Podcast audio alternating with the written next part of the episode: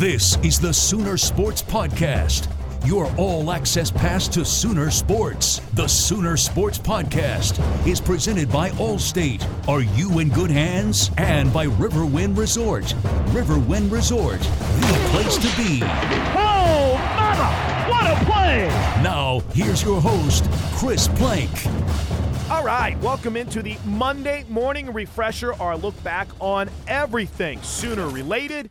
My name is Chris Plank. We appreciate you downloading, and we are excited for the week ahead as Oklahoma has a chance to clinch a Big 12 championship on their home field. It's Oklahoma and Oklahoma State Saturday morning at 11:30 a.m. Couple of notes. If you haven't gone to Soonersports.com yet, click on it now.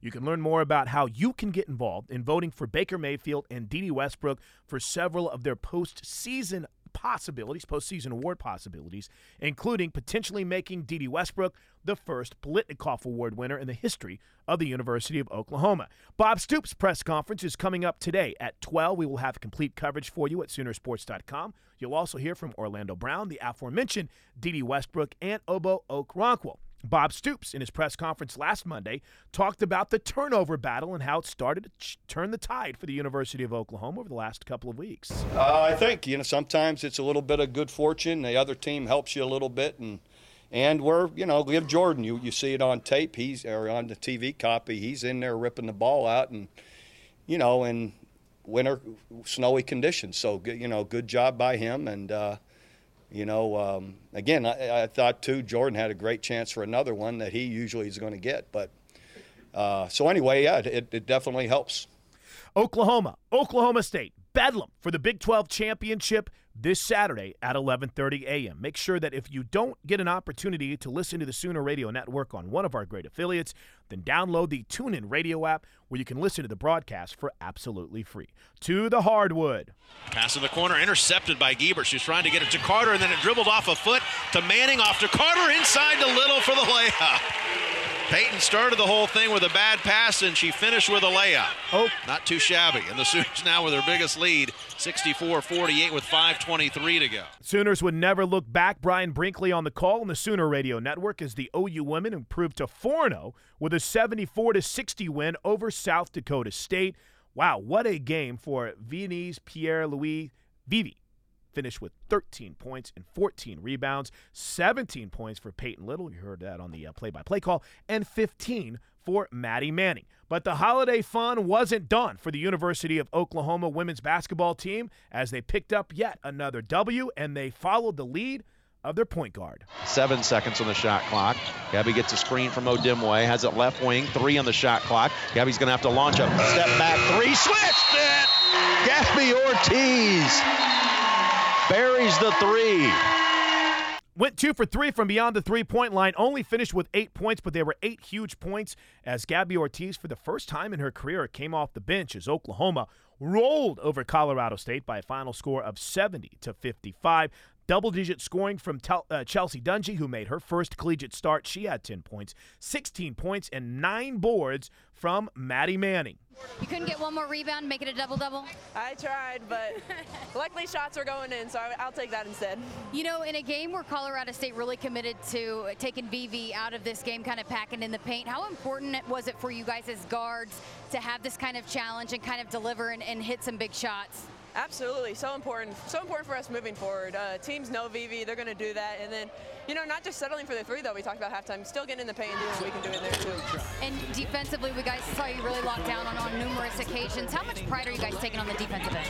Yeah, I think we still got some work to do there, uh, locking up on certain people, taking away certain strengths. But, um, you know, that's something that we can do that we're, we're uh, feel really good about, changing up our defenses. And I, I talked to you on Wednesday after the win, and, and you talked about how your most favorite thing to do is to get your teammates involved, but you can score when you need to. At what point does that switch flip like it did there in the third quarter when you really took over scoring 12 points in that quarter alone? Um, I think it's just an aggressiveness that I came out with, uh, knowing that if I score, that's what's going to open up that stuff. Uh, so sometimes I got to do that first and start the games like that even. Maddie, thanks. Appreciate it. Great game. Thank you. Good stuff from Jessica Cootie and Maddie Manning as Oklahoma improves to 5 and 0 on the season and they've got a big one coming up on Thursday as they travel to Lexington to take on the Kentucky Wildcats. 6 o'clock tip. We'll have the call for you on the Sooner Radio Network. Oklahoma will return home on Sunday for a showdown with ORU tip time at 2 o'clock. Well, the men's team had a pre Thanksgiving showdown, and it was a battle. Gives to Strong. Open. Shoots a three. Bam! Rips the net. Tickles the twine. Darrion Strong from deep. And now the Sooners are up nine. Sooners got quite a battle from Abilene Christian, but pulled away for the eight point win thanks to this highlight reel dunk from Rashard Odomes. 15 to shoot. Crossover to the elbow. Stop through. Gives to Odomes. Odomes through traffic. Goes to the rim. Oh, a one-handed throwdown. Oh, mama. Rashard Odomes.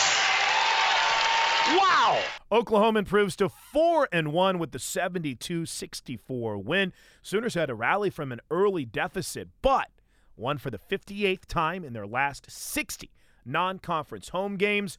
Led by Jordan Woodard, who finished with 16 points. Khadeem Lattin had nine rebounds. Oklahoma will host Colo- uh, Northern Colorado on Tuesday night before they travel to Madison to take on the Wisconsin Badgers Saturday afternoon at noon. By the way, congratulations to Khadeem Lattin, who has been selected to join the NCAA Division One Men's Basketball Oversight Committee. He's one of two student athletes on the 16-person committee. Lattin will serve as a non-voting member in a two-year term that begins immediately. And the end of the season for the OU women's volleyball team. Frustrating loss to Iowa State as the Sooners fell in three sets.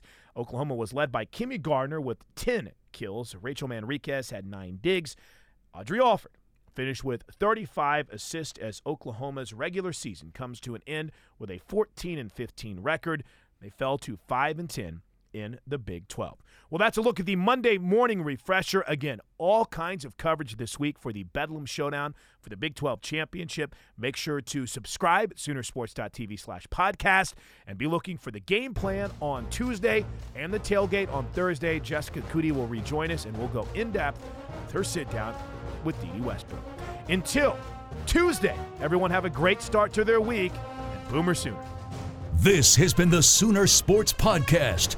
Make sure to get all the latest episodes online right now at Soonersports.tv slash podcast. And make sure to follow us on Twitter at OU On The Air.